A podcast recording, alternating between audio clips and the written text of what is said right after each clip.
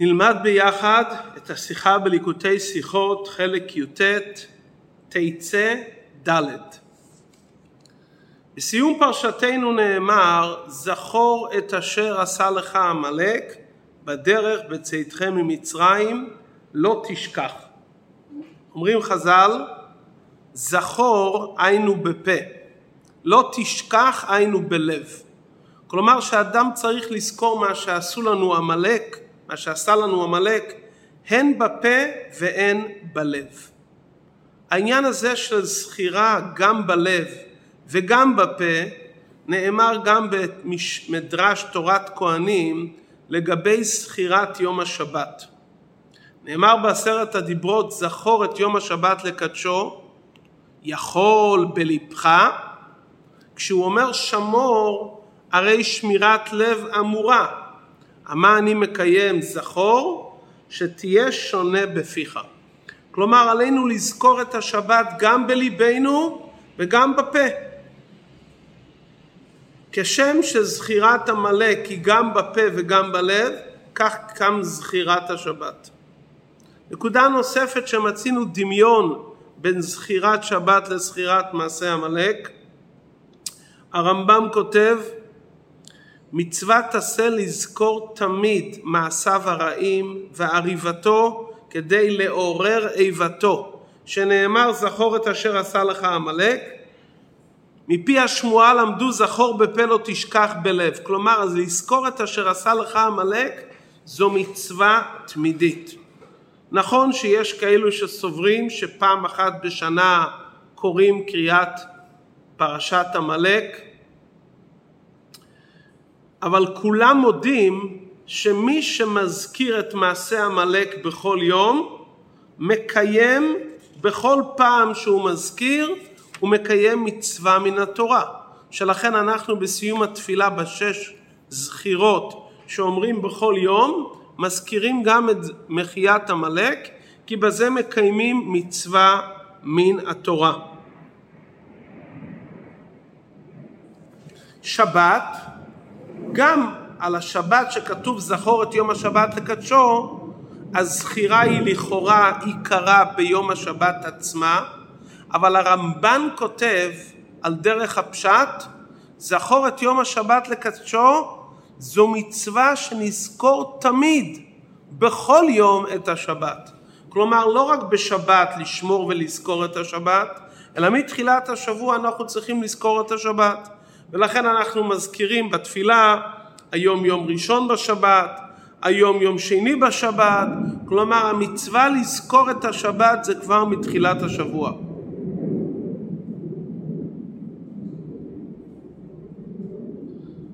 אם כן, יש לנו דמיון זהה בין זכירת עמלק לזכירת שבת. על פי זה נוכל להבין תוספת ביור בדברי המדרש תנחומה. על הפסוק זכור את אשר עשה לך עמלק מובא במדרש כאן כתיב זכור ובשבת כתיב זכור שניהם שווים? אמר שלמה. המדרש אומר מה לזכור את השבת ולזכור את עמלק זה דבר שהוא שווה? הרי זה לכאורה דבר שונה לחלוטין. גם בפרקי דרבי אליעזר נאמר שבשעה שמשה רבינו אמר לעם ישראל זכור את אשר עשה לך עמלק בדרך בצאתכם ממצרים אמרו ישראל משה רבינו כתוב אחד אומר זכור את אשר עשה לך עמלק וכתוב אחד אומר זכור את יום השבת לקדשו איך התקיימו שניהם? זה זכור וזה זכור? כלומר בני ישראל שואלים את הקדוש ברוך הוא את משה איך אפשר לזכור את שני הדברים בשניהם צריכים לזכור גם בפה וגם בלב. שניהם צריכים לזכור אותם תמיד. שניהם כביכול שווים? עם ישראל שואל איך התקיימו שניהם. כלומר זו מצווה תמידית, אפשר לזכור את שני הדברים בבת אחת? מצווה שהיא תמידית ועלינו לזכור תמיד, אפשר לזכור את הדברים כאחד? אבל כוונת פרקי דרבי אליעזר בשאלתם של עם ישראל, הכוונה עמוקה יותר. כי אפשר לזכור כמה דברים ביחד. אנחנו זוכרים את יציאת מצרים וזוכרים עוד כמה דברים בכל יום. שאדם צריך לזכור שתי זכירות או יותר שהן מצוות תמידיות, אם אחת לא סותרת לחברתה, יש מקום לשתי הזכירות וגם ליותר. כי מה שמזכירים, אין הכוונה לומר שמחויבים להזכיר כל רגע בפה. וגם הזכירה בלב, זה תמיד נמצא בליבו של האדם, והאדם יכול לזכור גם דברים נוספים בלב. ראיה לדבר, ידוע שיש שש מצוות שחיובן תמידי לא ייפסק מעל האדם אפילו רגע בכל ימיו. מהן השש מצוות? להאמין בהשם, שלא להאמין בזולתו, ליחדו, לאהבה אותו, ליראה אותו, ושלא לתור אחרי מחשבת הלב וראיית העיניים. אילו שש זכירות שאדם זוכר אותן בליבו תמיד כל ימיו. אם כן השאלה של בני ישראל את משה רבינו, איך התקיימו שניהם, כוונת השאלה, הרי לכאורה זה דברים הפוכים לחלוטין. איך אפשר לזכור את השבת ולזכור את עמלק כאחד? מה ענה להם משה רבינו? משה רבינו עונה לעם ישראל, לא דומה כוס של קונדיטון לכוס של חומץ. זה כוס וזה כוס. זכור לשמור ולקדש את יום השבת, שנאמר זכור את יום השבת לקדשו, וזה זכור לעונש. משה רבינו אומר להם, הזכירות הן שונות לחלוטין. כאן זה כמו כוס יין מתוק קונדיטון, זו שבת, וזה עמלק לזכור זה כמו כוס של חומץ. זה סקירה חיובית לקדש את השבת, וזה סחירה להעניש את עמלק. מה בדיוק יישב משה רבנו לשאלת עם ישראל? בני ישראל שואלים איך התקיימו שתי הסחירות יחד. כלומר, מבחינתם, אם נמצאים בשבת לא זוכרים את עמלק. אם נמצאים בעמלק לא נמצאים בשבת. זה סחירות שונות לחלוטין. משה רבינו עונה להם אפשר. והוא מביא להם דמיון לכוס של קונדיטון וכוס של חומץ. מה התשובה פה במשל? ומה הדיוק זה כוס וזה כוס? הוא יכל לומר זה קונדיטון וזה חומץ. משה רבינו אומר להם זה כוס של קונדיטון וזה כוס של חומץ. ובסיום דברי משה הוא אומר להם זכור לשמור ולקדש את יום השבת וזה זכור לעונש. ברור לכתחילה, ידענו לכתחילה שהתכלית בסחירת עמלק זה להפך מסחירת שבת. זה לא חידוש של משה רבינו. זה עם ישראל הרי יודעים לכתחילה שזכור את יום השבת זו סחירה חיובית של לקדש את השבת ועמלק זה לזכור אותו על מנת למחות את שמו. אז מה החידוש כאן בתשובה של משה רבינו? דברי המדרש כאן תמוהים. מה דין ודברים, מה שקלא וטריא בין משה רבינו לעם ישראל וכדברי התנחומה שניהם שווים זו סחירה שונה לחלוטין לכאורה.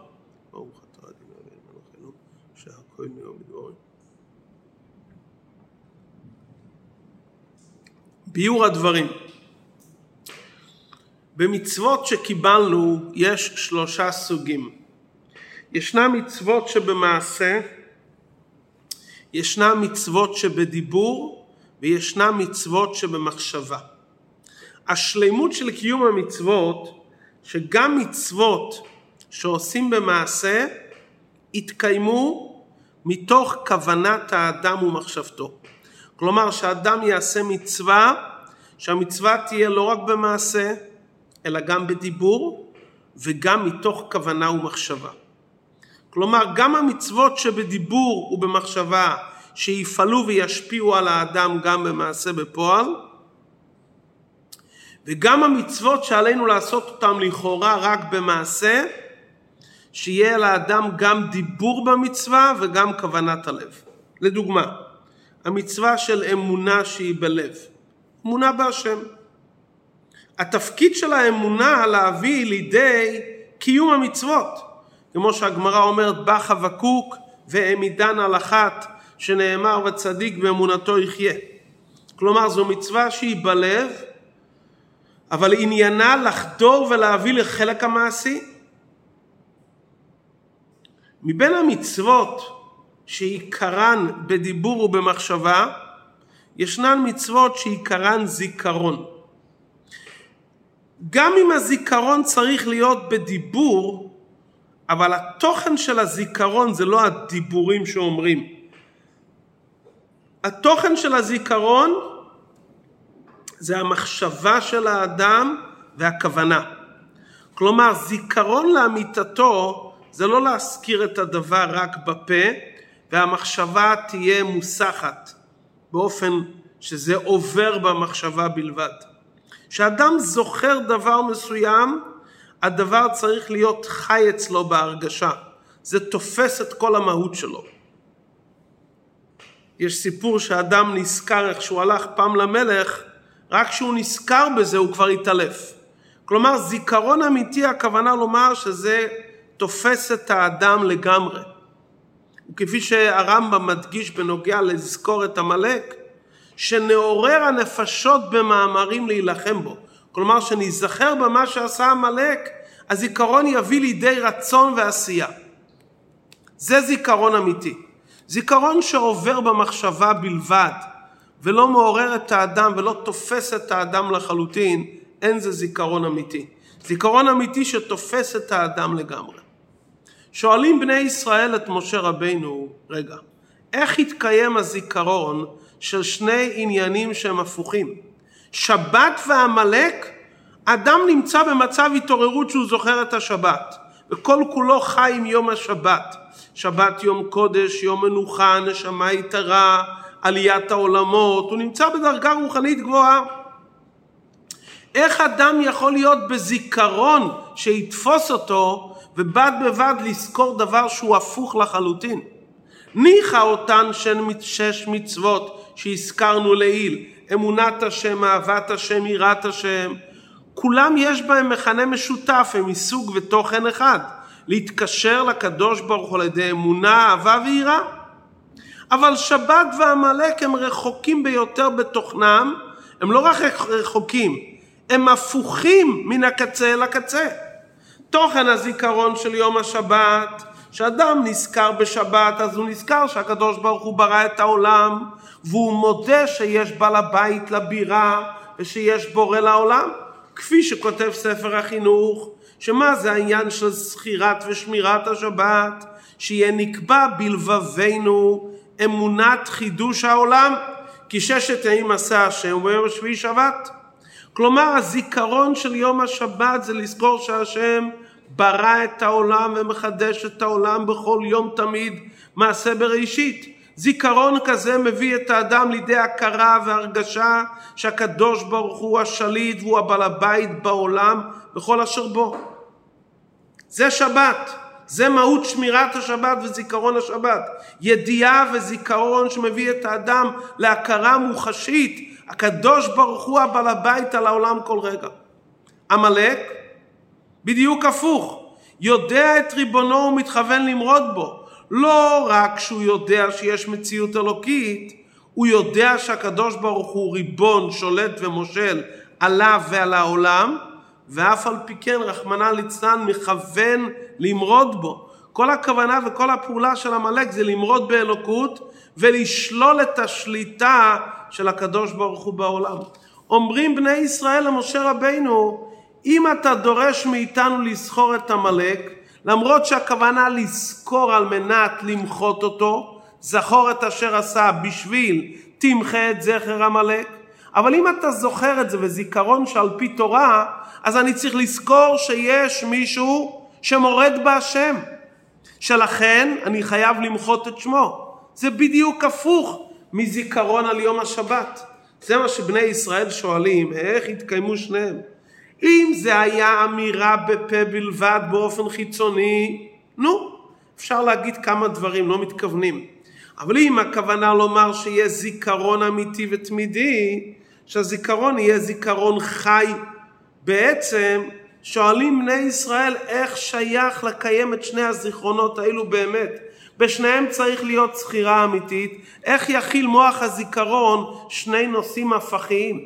שיתקיים באדם בישראל זיכרון יום השבת וימלא את כל המהות שלו ויהיה חדור כל כולו בהרגש שהקדוש ברוך הוא מושל ושולט בכל העולם וביחד עם זה הוא יזכור באמת שקיימת מציאות של עמלק שמורד בשליטת הקדוש ברוך הוא בעולם.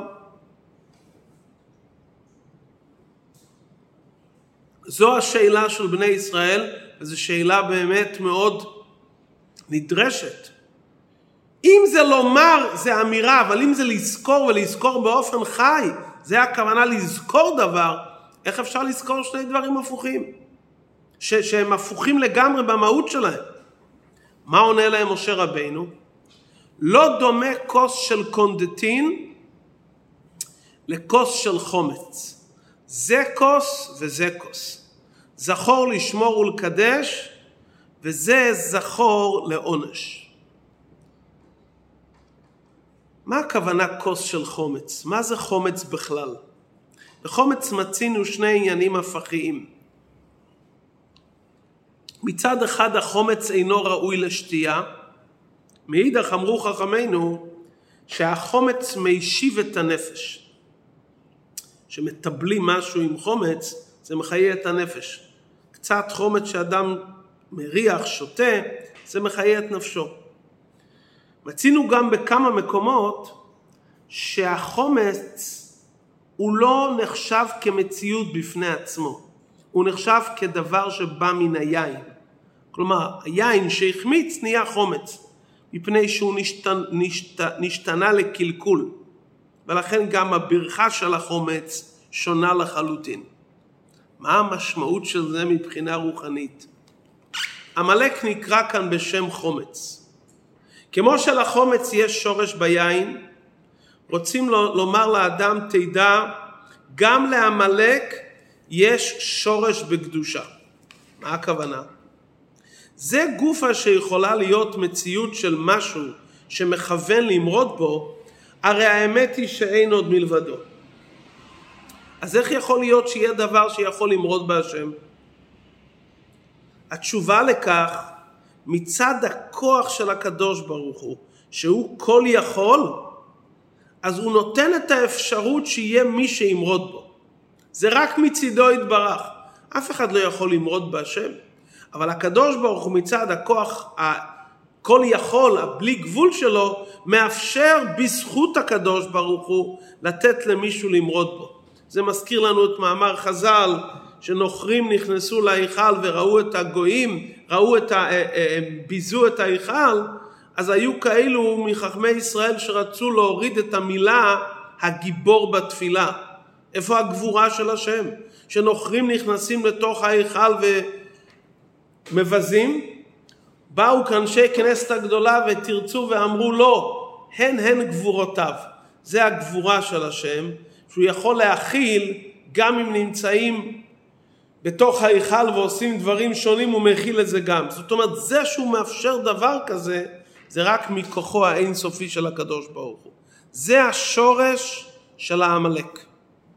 השורש של העמלק בא ממקום של קדושה, גילוי הכוח האינסוף של הבורא. איך אני אבל מגלה את השורש שלו בעמלק איך שהוא כאן למטה? על ידי שאני מבטל ומוחה את המציאות של אותו אחד שמכוון למרוד, אז מתגלה השורש הפנימי שלו, שגם סוג מציאות כזו של מכוון למרוד, זה לא סתירה לאלוקות. כלומר, מכיוון שאני יודע שבשורש של עמלק היכולת שלו למרוד זה בא מצד הבלי גבול של השם, שאני מוחה אותו כאן למטה, מתגלה השורש שלו הפנימי, שמה? שהיכולת שלו באמת למרוד זה לא מצידו, אלא רק מצד כוח הבלי גבול של הקדוש ברוך הוא. זה על דרך מה שלמדנו בחז"ל, שכל דבר שהקדוש ברוך הוא אסר, הוא גם התיר לנו. לדוגמה, הקדוש ברוך הוא אסר אשת אח, אבל בייבום זה מותר. הקדוש ברוך הוא אסר מלאכה בשבת, אבל ביום השבת מותר להקריב קורבנות. מחלוקת זה דבר שלילי, אבל יש גם דבר חיובי במחלוקת, כמו שלמדנו בגמרא, שיש במטיפתא דרקיע מחלוקת בין הקדוש ברוך הוא למטיפתא דרקיע. הדוגמאות הללו שהבאנו עכשיו, כוונתם לומר שכל דבר שלילי, מחלוקת או איסור אשת אח, יש לו שורש בקדושה. על דרך זה להבדיל, גם עמלק שעניינו מרידה בהשם, יש לו שורש בקדושה. מה השורש בקדושה? יש בו הרי ניצוץ, אין דבר שאין בו ניצוץ. כמו שבקליפת נוגה יש ניצוץ, אז גם בגימל קליפות הטמעות יש ניצוץ. והניצוץ הזה הוא ניצוץ גבוה מאוד, שהדרך לברר את הניצוץ הזה זה על ידי שמוחים אותו. יש ניצוצות של קליפת נוגה שמבררים אותם על ידי שמשתמשים בהם באופן חיובי לעבודת השם. מברכים, בודקים את הכשרות, מארחים מישהו ונותנים לו לאכול. קליפת נוגה אפשר לברר אותה באופן חיובי. אבל ג' קליפות הטמעות למרות שיש בהם ניצוץ גבוה, בירור הניצוץ שבג' קליפות הטמעות זה על ידי שבירתן. שבירתן זוהי תקנתן. אבל יש להם ניצוץ בקדושה. אם לא היה ניצוץ בקדושה הם לא היו יכולים להיות. זה שעמלק יכול למרוד מכיוון שהקדוש ברוך הוא מאפשר לו מצד הבלי גבול של הכל יכול. אומר משה רבנו לעם ישראל לא דומה כוס של קונדיטון לכוס של חומץ, זה כוס וזה כוס.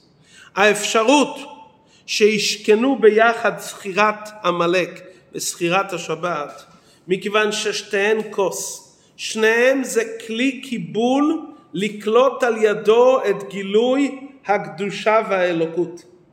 שניהם עניינם לגלות אלוקות בעולם.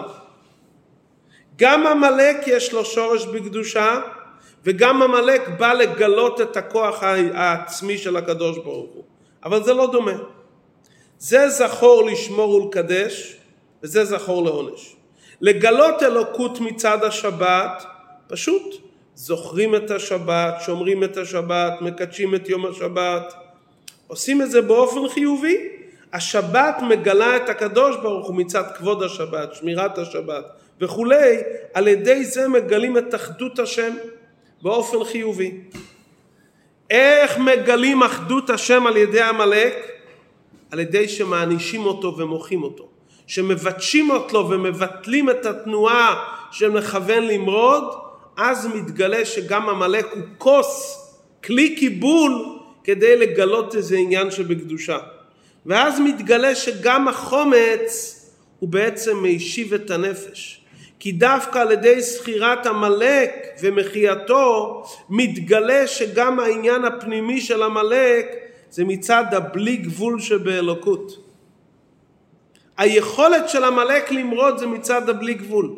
אז איך הוא מתגלה כאן בעולם כחומץ? אבל השורש שלו הוא חיובי. ושמשתמשים בו בעולם ומוחים אותו אז מתגלה שהיכולת שלו למרוד זה מצד הכוח של הבלי גבול.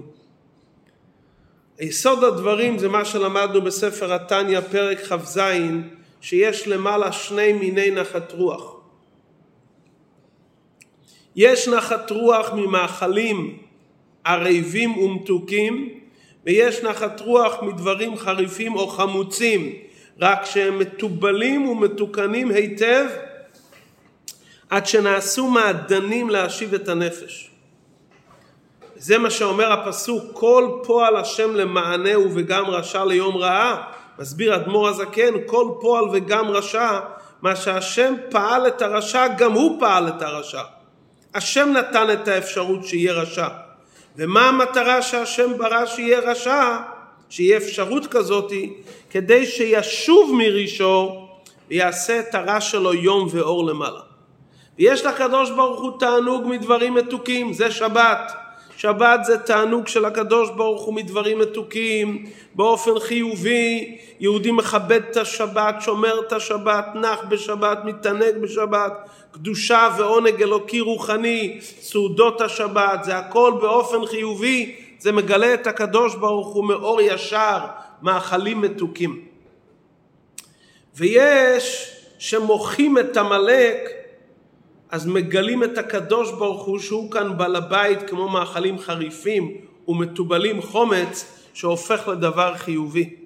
כשמתבוננים שהיכולת של עמלק למרוד זה מצד הכל יכול של הקדוש ברוך הוא, אין עוד מלבדו.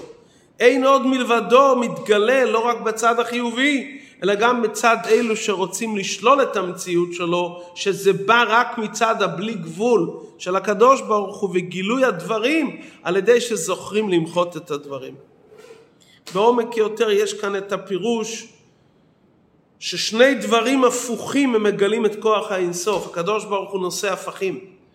נושא הפכים זה גילוי האינסוף, נשמה בגוף נושא הפכים, חתן וכלה נושא הפכים, עמלק ושבת נושא הפכים, ושניהם באים לגלות את העצמות שהוא נושא הפכים.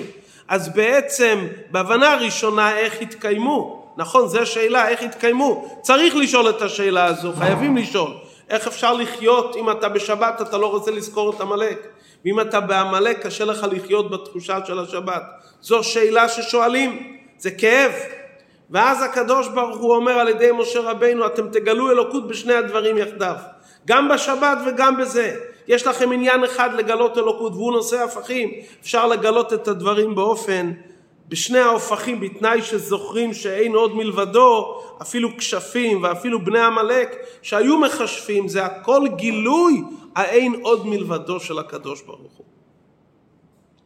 נסיים הרבי את השיחה מה ההוראה שכל אחד צריך ללמוד בעבודה שלו. יש יהודי שנמצא במצב נעלה, הוא מרגיש שהוא ביום השבת. גם באמצע השבוע הוא במצב של קדושה, כל כולו למעלה, כמו שתלמיד חכם אמיתי נקרא שבת. עלול אותו אחד לחשוב שהוא לא זקוק לזהירות, כי הוא הרי קדוש, הוא לא מתעסק עם ענייני העולם, הוא לא מתעסק עם עובדין דחול. אומרת התורה, גם אם אתה נמצא בדרגה של שבת, אתה צריך לזכור את עמלק. כי לעמלק יש שורש בקדושה. גם אדם שנמצא במצב הכי נעלה צריך להיזהר שלא ישפיע עליו קליפת עמלק, כי לקליפת עמלק תהיה שורש בקדושה, ויכול להיות גם אצל אדם נעלה שהוא בבחינת שבת, שבדקות על כל פנים יהיה אצלו איזה סוג של מרידה בקדוש ברוך הוא, ולכן גם אם אתה בשבת, תיזהר ותישמר שלא יהיה אצלך מרידה בדקות, שזה מסתעף מעמלק שיש לו שורש בקדושה.